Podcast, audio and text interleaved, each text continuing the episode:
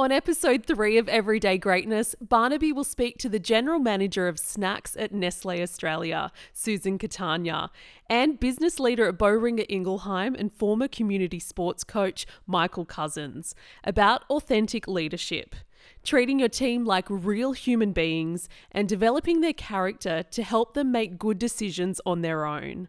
To listen, go to everydaygreatness.com.au or wherever you get your podcasts and look for the episode titled Helping Your Team Stay Pumped When They Feel Flat.